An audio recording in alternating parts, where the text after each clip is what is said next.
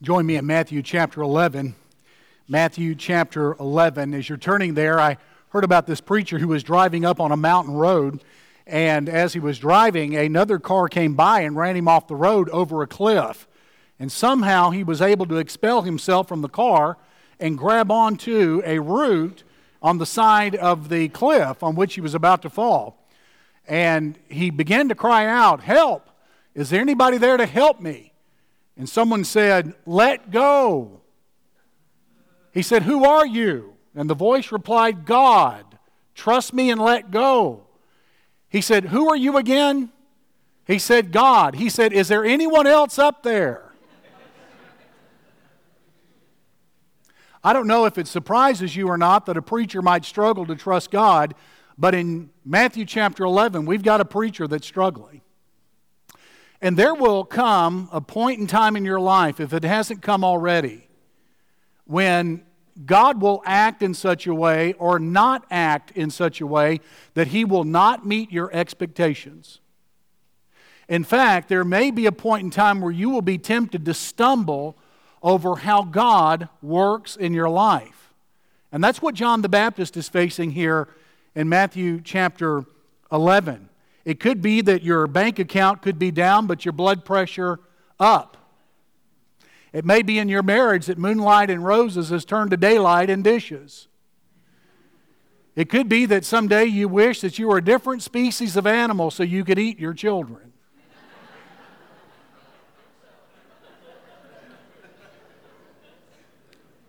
I don't mean to inspire any thoughts along those lines, but we know the feeling. It could be that when your trouble comes in, your friends go out. Even John the Baptist struggled with this, and if John the Baptist struggled with this, it's very likely that at some point you will as well. You probably will if you're not doing so right now. If you're not properly motivated with your interest in Christ and His church, you'll probably stumble. There are several different motivations that cause people to be interested in Christ and His church. One is the controller. This person wants ritual and tradition and tightly controls that, and oftentimes is more familiar with human rituals and human traditions than they are God and the Word. And they expect staff and they expect leaders to guard the tradition and ritual. They've got more of a relationship with ritual and tradition than they do Jesus. And then there's the contortionist. This person will list a number of extra biblical rules to follow. Now, it's good to be wise, but some people can get so tightly wound that they can't smile. Then there's the clubber. This person wants connections and community in the church and really never manifest a zeal or interest in the person of Jesus himself. Willing to walk with the community, but not, not very impressive in a walk with God. Uh, they, they want connections with others. Then there is the consumer. I skipped that, but this person expects the church, and especially staff and leadership, to provide religious services and religious products for children and for themselves. And if the church all of a sudden doesn't meet their need, they'll go shop for another church. I've actually had people tell me, We're shopping churches. And I said, We'll disappoint you because we only have three consumers around this place the Father, Son, and Holy Spirit. And then there's the Christian motivation. Jesus is worthy no matter what goes on in my life. And that is what we're going to look at today. John is in prison because he's preached like thunder. He swallowed thunder and he preached lightning against Herod because Herod had taken up with a woman, not his wife. Well, he actually stole his brother's wife and married her and took up with her. And John preached publicly against this nasty, awful sinfulness in Herod's life. And instead of repenting and seeking grace, well, he did what a lot of people do today. He attacked the messenger and put him into prison. And a few chapters later, he killed him. He killed him.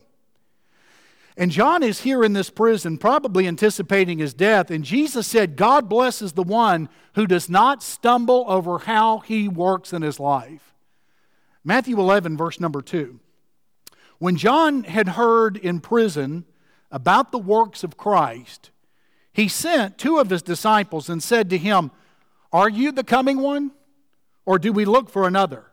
And Jesus answered and said to them, Go and tell John the things you hear and see. The blind see and the lame walk, the lepers are cleansed and the deaf hear, the dead are raised up, and the poor have the gospel preached to them. And blessed is he who is not offended because of me.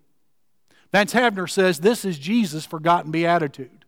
We know, blessed are the poor in spirit, for theirs is the kingdom of heaven. Blessed are the peacemakers. Uh, blessed are those who mourn, and on. This is a beatitude that gets short shrift in the kingdom. It's what, uh, again, Vance Havner called the forgotten beatitude. Again, and blessed is he who's not offended. Blessed is he who's not scandalized, is the actual Greek word. We get our word scandalized from it. It's scandalon. Blessed is he who does not stumble because of not the world, the flesh, or the devil. Blessed is he who does not stumble because of how I work, because of me. And so this morning I want to address the subject Jesus forgotten beatitude and would like to make the point God blesses those who are not offended or stumbling, but are satisfied to let Jesus be Jesus. And there are several areas we need to observe that in this morning. One, God blesses those who are satisfied with Jesus, and may I use the E word. God blesses those who are satisfied with Jesus' evangelism. Now, what in the world would Jesus' evangelism could ever offend anybody? Oh my goodness, you find it here in the text. Uh, Jesus has just talked and commissioned his disciples in the previous chapter to a very difficult ministry of evangelism. And look what he does in chapter 11, verse 1. He has the classroom instruction in chapter 10, and then he has the practicum in verse 1. Now it came to pass when Jesus finished commanding his 12 disciples that he departed from there to teach and to preach in their cities. So Jesus ends up implementing what he had taught. He preached the gospel, he declared it, he announced it like a news reporter. And this may have set off John's questions Jesus, here I am lingering away in prison. I am anxious and I am tore up over the prospect of losing my head. And what do you do? You go out and you start preaching and telling everyone how to be saved. I mean, you can't preach or teach at all without telling people how to be saved. And, and you can't get before the disciples without telling them how to be saved. You're always using the E word, Jesus, and you're always practicing it. Excuse me, but I've got a civil rights need here, and I've got a humanitarian need here. I've got a social and legal need here, and that's all you can do is preach the gospel? Yep, that's what he did. He preached the word. Jesus got at the heart of the problem. Let me say to you, you can do all the social action, the humanitarian service, uh, you, you can do all the protesting you want, but ain't nothing going to change till Jesus is king of the heart. And that's what Jesus is pointing to here. The best we can do with our measures is restrain evil, but to transform it and make it look like Jesus, we've got to share the gospel, and that's what Jesus does here. Now, why should I be satisfied with Jesus' command and practice of evangelism? Well, there are several reasons. One, it displays God's grace. I mean, to a wicked world that would lock up John the Baptist, Jesus offers the gospel of grace. That is the response of Jesus to the wickedness of the world. So instead of bring, bringing immediately fire and judgment and separating the chaff from the wheat, as John had preached back in chapter 3, Jesus ends up bringing the good news of the gospel. Ladies and gentlemen, God is very well aware in our world that this is a wicked, heartbreaking, disappointing place. And yet, in this day, we are still on this side of the second coming of Christ, the day of judgment, the day of the Lord, because God wants the gospel offered to the world. He wants to save. He would rather save and express mercy than judge right now. We've got to be satisfied with that. And then another reason it defeats evil. Anytime someone receives Christ as Savior, the devil loses the power of death over their lives, according to Hebrews 2. Then it meets the greatest need. You can take care of all the physical and social problems of the world, but one day people die, and we are dead a lot longer than we live. We live on the other side of the grave far more than we live on this side of the grave. And the greatest need then is to receive Christ as Savior. And we'll give you that opportunity at the end of the message. Then it uh, another reason it's so important we should be satisfied is that someone told you. If you've received Christ as Savior, someone came and was gracious enough to tell you of the good news of the gospel. And then it's joyful. It produces joy in you. It produces joy in the person that receives the Lord. It produces joy in heaven. Jesus, in fact, would say in one of three ways in Luke 15 there is more joy in heaven over one sinner who repents than, and here's a comparison, over 99 just persons who need no repentance. The most joyous thing to God the Father is when someone repents and embraces Jesus Christ. The most joyful thing for him. Hey, it's like it's like being in a hospital. And this whole world is like a hospital. It is. And that's what we run into throughout our world. And we're on the medical staff to bring healing, is, is where we are. We've got to triage the needs, and the greatest need is to receive Christ as Savior. But you know the happiest place in this hospital? It's the nursery where you find the new babies. And when someone comes to Christ, he or she becomes a new babe in Christ, according to 1 Peter 2 and John 3. And that's the happiest place in the world. You want to get a place excited and thrilled and cranked up for the name of Christ? You start bringing people to Jesus, and you can't help it. So God blesses those who are satisfied with Jesus' evangelism. And so that's why our Invite Your One campaign is so urgent and so important. And we'll say more about that next Sunday.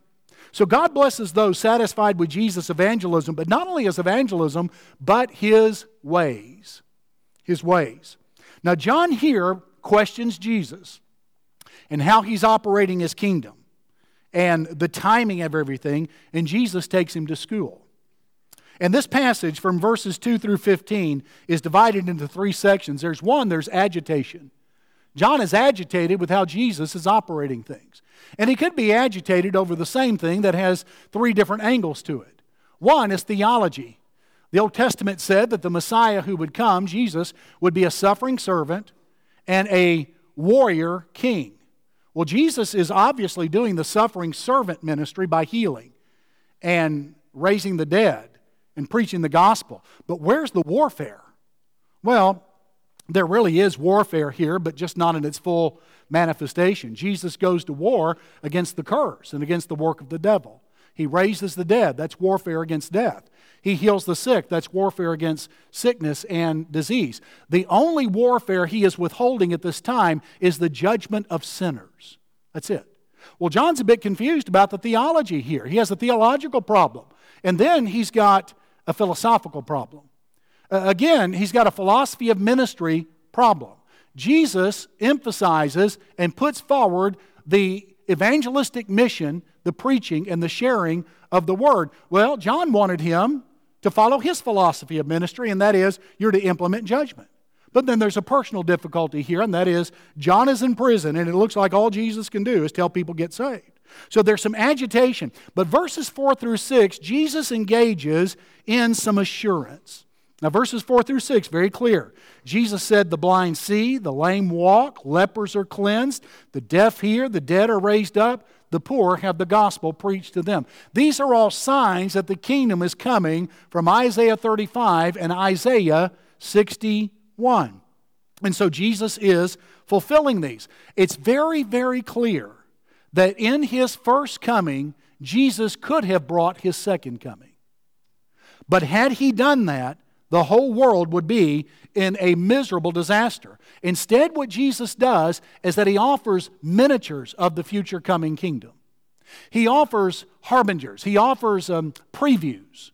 Much like movies have a preview that advertise their coming, Jesus is a preview of the coming kingdom. And so when he cast out demons, that points us to the future when he will completely cast out Satan from the world.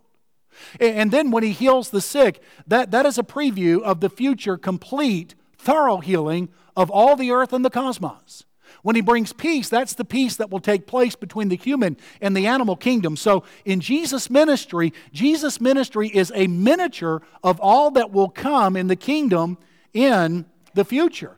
And the only thing he's withholding at this point is intense judgment of the wicked. Now, let me ask you if Jesus had brought judgment of the wicked at 11 o'clock that day, where would everyone in the world be at midnight? Well, the whole non Jewish world would be under the judgment of God, and most of the Jewish world.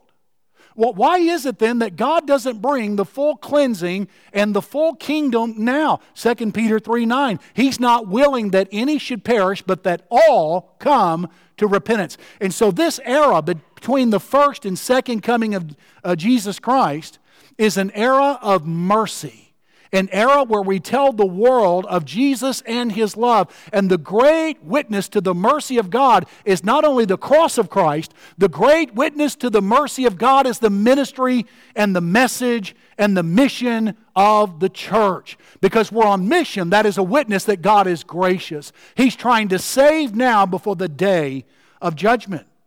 And so this is the assurance that Jesus brings. And then it's, it's a remarkable thing what follows this. There's agitation and assurance, but then there's also applause.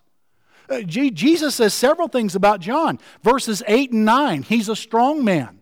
He asks these folks, What did you go out in the wilderness to see? A reed shaken by the wind? But what did you go out to see? A man clothed in soft garments? Indeed, those who wear soft clothing are in the king's houses. Jesus says, This man is a strong man, even in his doubt. And then he says he's a prophetic man. Verse 9. But what did you go out to see? A prophet? Yes, I say to you, more than a prophet. For this is he of whom it's written, Behold, I send my messenger before your face, who will prepare your way. He quotes Malachi 3:1 to says to say, John is that man. And then he goes on and says he's a superior man. Verse 11 Assuredly, I say to you, among those born of women, there has not risen one greater than John the Baptist. But he who is least, and let me paraphrase here, he who is least in the future kingdom of heaven is greater than he was on the earth. And so John is a superior man. And then, verse 10, uh, translators stumble over this terribly, but I'll clarify it. And from the days of John the Baptist until now, the kingdom of heaven suffers violence, and the violent take it by force. Uh, John is fruitful. Now, this casts these terms in a negative light. There's a parallel in Luke 16 16 that put them in a positive light. And let me paraphrase this text by reading it as follows Since John showed up in ministry, fervent people have been taking the kingdom with zeal. Eager souls are storming it. And so he's praising John the Baptist ministry in a positive way, not a negative way, but a positive way for bringing storms of fervent, enthusiastic people into the kingdom. So he's praising John even in his uh, doubt. And then he's a promised man, verses 13 through 15. All the prophets and the law prophesied until John, verse 13 says. And verse 14, and if you're willing to receive it, he is Elijah, not the Elijah of the Old Testament, but he is Elijah who is to come, who went through his own doubts, by the way. And then he who has ears to hear, let him hear. So John is doubting and struggling theologically, philosophically, and personally, and Jesus pours on the compliments and the applause. When John was at his poorest, Jesus was at his richest with praise for John. When John was at his worst, Jesus was at his best, and he is with you when you sincerely struggle. The point I want to make here is this our ways are not Christ's ways oftentimes. There will come a point in time where God will shock and probably surprise you. If that day has not come, it's probably soon on the way. And you've got to be prepared for God to do whatever He wants to do to the shock and consternation of His people. I mean, it reminds me of Job, and you recall everything Job went through. I mean, Job lost his children, he lost his fortune, and he lost his health. And from Job chapter uh, 3 to Job chapter 37, he and his friends asked many times of God 241 questions. They bombard heaven, especially Job, with questions. Beginning in chapter 38 to 42, God responds. And do you know something? God doesn't answer a single question. And oftentimes he doesn't. Do you know what God does in those five chapters? He responds to 241 questions with 68 questions of his own that are calculated to put Job and his friends in their place. You don't question God. Trust Him. Oh, if you do, He's not going to fall to pieces. Don't misunderstand me. But God is worthy of trust even when we do not understand Him. And that's what we have here. So you, we've got to understand God is not, Christ is not the president of the United States who is accountable to the voters because he is not elected to office by the voters. Now, the President of the United States is. But Jesus is higher than that. Jesus is king, accountable to no one. And he doesn't have to be. And so we are not entitled to an easy life. We are not entitled to even answers. He does not feel obligated to answer. We will get what we need and what we can handle. And if you don't have answers to your questions, either you don't need an answer to your question or you can't handle it right yet. Proverbs 3 5 then makes it very clear. Trust in the Lord with all your heart and lean not on your own understanding. Don't even do it. Be entirely flexible with God. One commentator said, We've got to have a heavenly carelessness with God.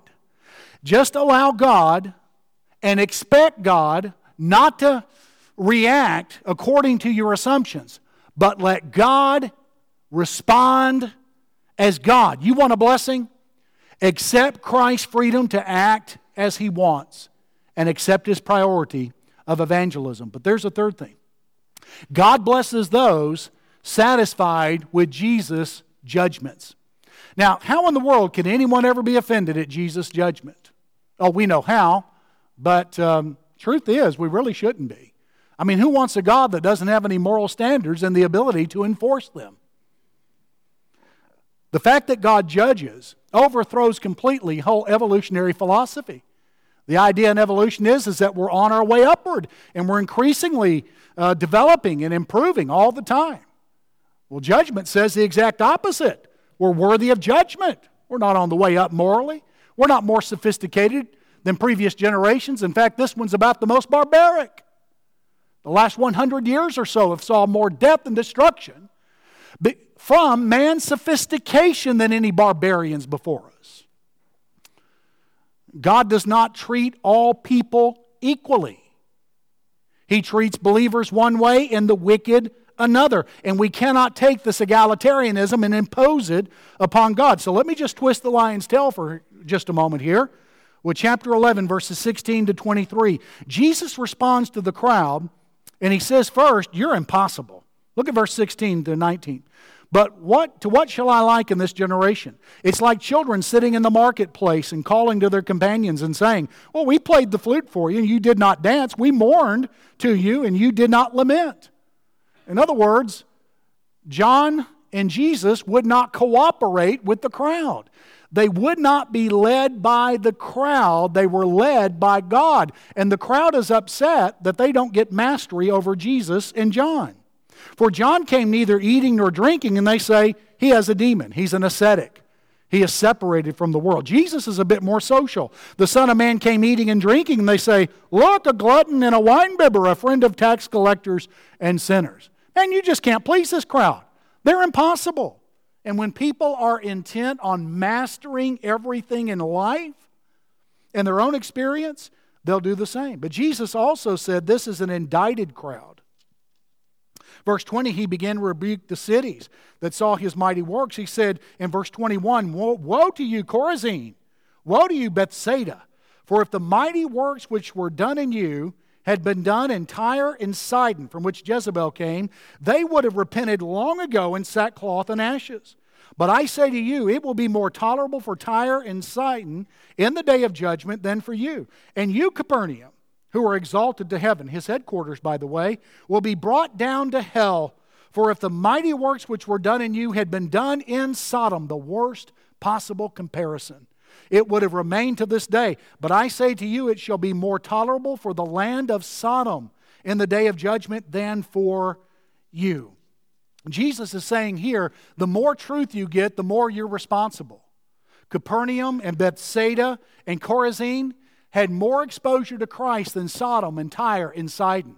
Therefore, they were more responsible and their judgment would be more intense before God on the other side of the grave. And so, the more knowledge we have, the more we are responsible before God. It's very clear here that Jesus is the original hellfire, brimstone preacher. Now, that would shock some people, but it doesn't shock me. When I look at God's holiness and I see my own sinfulness, what surprises me is not that God would send anyone to hell, but that he would let anyone into heaven. That's really what surprises me. And these are words that are falling not from the mouth of an overzealous evangelist, not from someone that is mentally imbalanced and is uh, sadistic or masochistic and simply wants to manipulate crowds into responding. These words are falling from the lips of the one who's the best teacher ever known, the sweetest and kindest of all. We've got to be satisfied with him. Well, preacher, how do you think this makes other people feel? Well, I hope right uncomfortable, to be honest with you. It's real. It comes from Christ, and Jesus does not organize his kingdom around our feelings. He organizes it around his mission in the world. So we've got to be careful of our feelings. I'd say to you, never let feelings govern your walk with God. They are great servants, but they're terrible masters. In fact, you'd be better full of tacos than you would too much emotion and too much feeling. James Dobson years ago wrote a book entitled Emotions Can You Trust Them? And he said he spent 200 pages on that question to give one answer no. No. Proverbs 28 26 says, He who trusts in his own heart is a fool.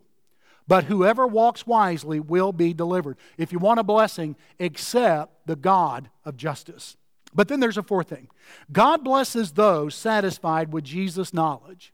Now, Jesus pivots from judgment to marvelous, wonderful grace in verses 25 through 30. Where sin abounds, grace abounds more.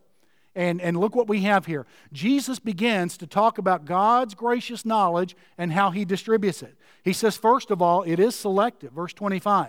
At that time, Jesus answered and said, I thank you, Father, Lord of heaven and earth, that you have hidden these things from the wise and prudent and have revealed them to babes. Those who have the desperation of a hungry infant will get the knowledge of God.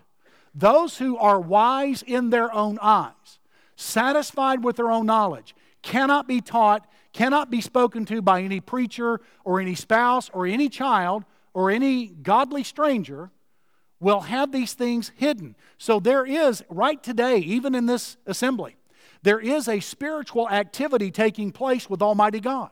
To some here today, God sees an infantile humility and a desperation, and he's unveiling his son.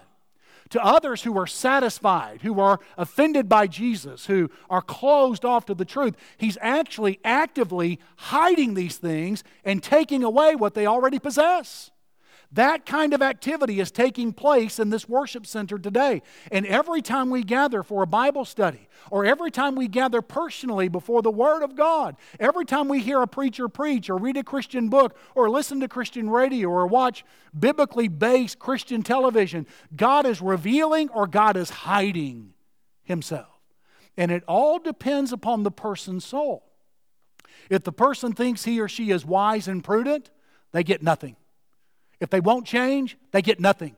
And what they have is taken away, Jesus will say. But then, if the person has an infantile, small child humility and is, is, is hungry for Him, God says they'll get it. He is selective. In other words, desperation always precedes revelation from God. If the last new thing I learned, if the last eruption in my heart for the things of God and His Word happened years ago. There's an enormous need for a change now and today. Every day with Jesus should be sweeter than the day before. And every day I know Him, I should love Him more and more. That's a great way to approach life and use as self evaluation. So it is selective. God won't speak till He's got our attention. But it's also good.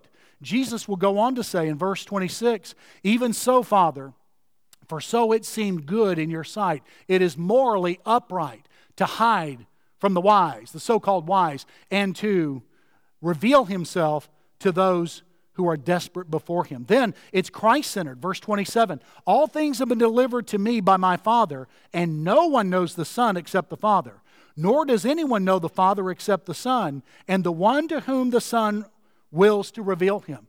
Jesus is willing to reveal the Father to those who are willing to embrace this truth. So it is not enough to merely accept God and talk of God.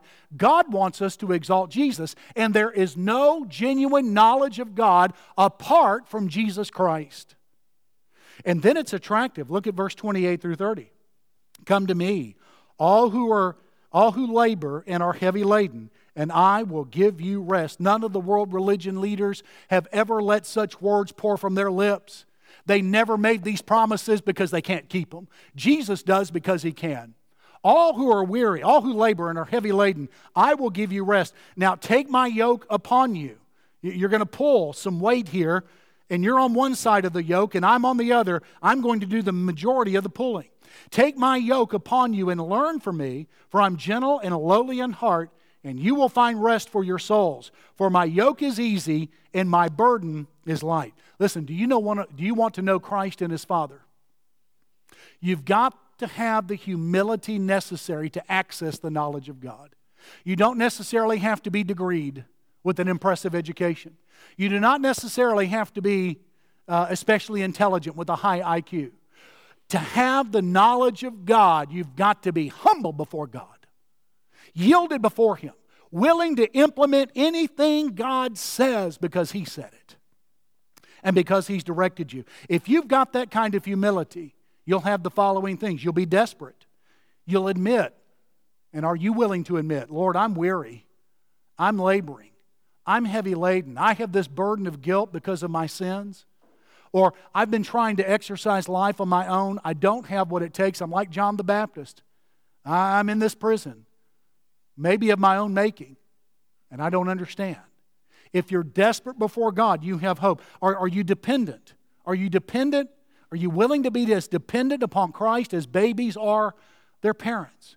You're not trying to come before God with your own virtue and righteousness. You're not that naive. You don't exaggerate your goodness that way. Instead, you come before God saying, My only hope is the cross and the resurrection. I'm that dependent. And then, will you defer to Him? Will you take his yoke and put yourself in the place of a beast of burden with a master over you who directs your steps? Are you willing in your heart to yield that way to Jesus Christ? If you are humble and it takes it takes this shape that you're dependent, that you're desperate and you will defer to him, you can know God. You can know Christ. And so to know him, you've got to change your mind and see him as Jesus did. Bob Moeller sent me a link this week of a story about a man who purchased a $4 vase at the Goodwill. And he began to suspect that there was uh, something special about it, so he had uh, it uh, evaluated and uh, took it to someone who knew about such things. And found out the vase was a 17th century vase worth $50,000. Do you know how often people come to Jesus and find that is the case. They look at Jesus as merely insignificant, irrelevant. But then they turn to him and they find in him the pearl of great price, someone worth far more than you could ever imagine. It begins with humility and desperation and deference and dependence upon Jesus Christ. He will take you if you'll come. Some of you need to come for the first time. You need to say yes to Him. You need to bow your heart. The Holy Spirit's dealing with you. You know things aren't right, but it's time to come. It's time to come to Jesus. Staff will help you this morning. Some of you need to come and become part of this church. God's moving you, directing you. It's the wise thing to do, or He's leading you to do that. Some of you need to come with some burdens. We want to help you with those. And in just a moment, our staff will be standing here in the front to receive you as you come. Would you quickly stand with me? And I want to pray with you, and we want to help you come. Father, I bless your name forever and forever. You've revealed these things to babes, and you've hidden to those whose spirit is not right with you and have no interest. And this was good in your sight. But to babes, you're willing to say, Come to me, all who are labor and heavy laden, and you'll find rest for your souls. Thank you, O God. The only qualification is that we've got to know that we're broken. And, oh God, when we're broken and we admit it, we've got all the attention of heaven and all the resources of grace at our disposal. And Heavenly Father, there are friends here today that really, really need you. They've done some things that embarrass them and they're horrified at. Some spouse has broke their heart, some child has disappointed them, some circumstances in life have shaken them. Help them to come to you on your terms with your knowledge and to say yes to you. We bless you for hearing us now. In Jesus' name we pray.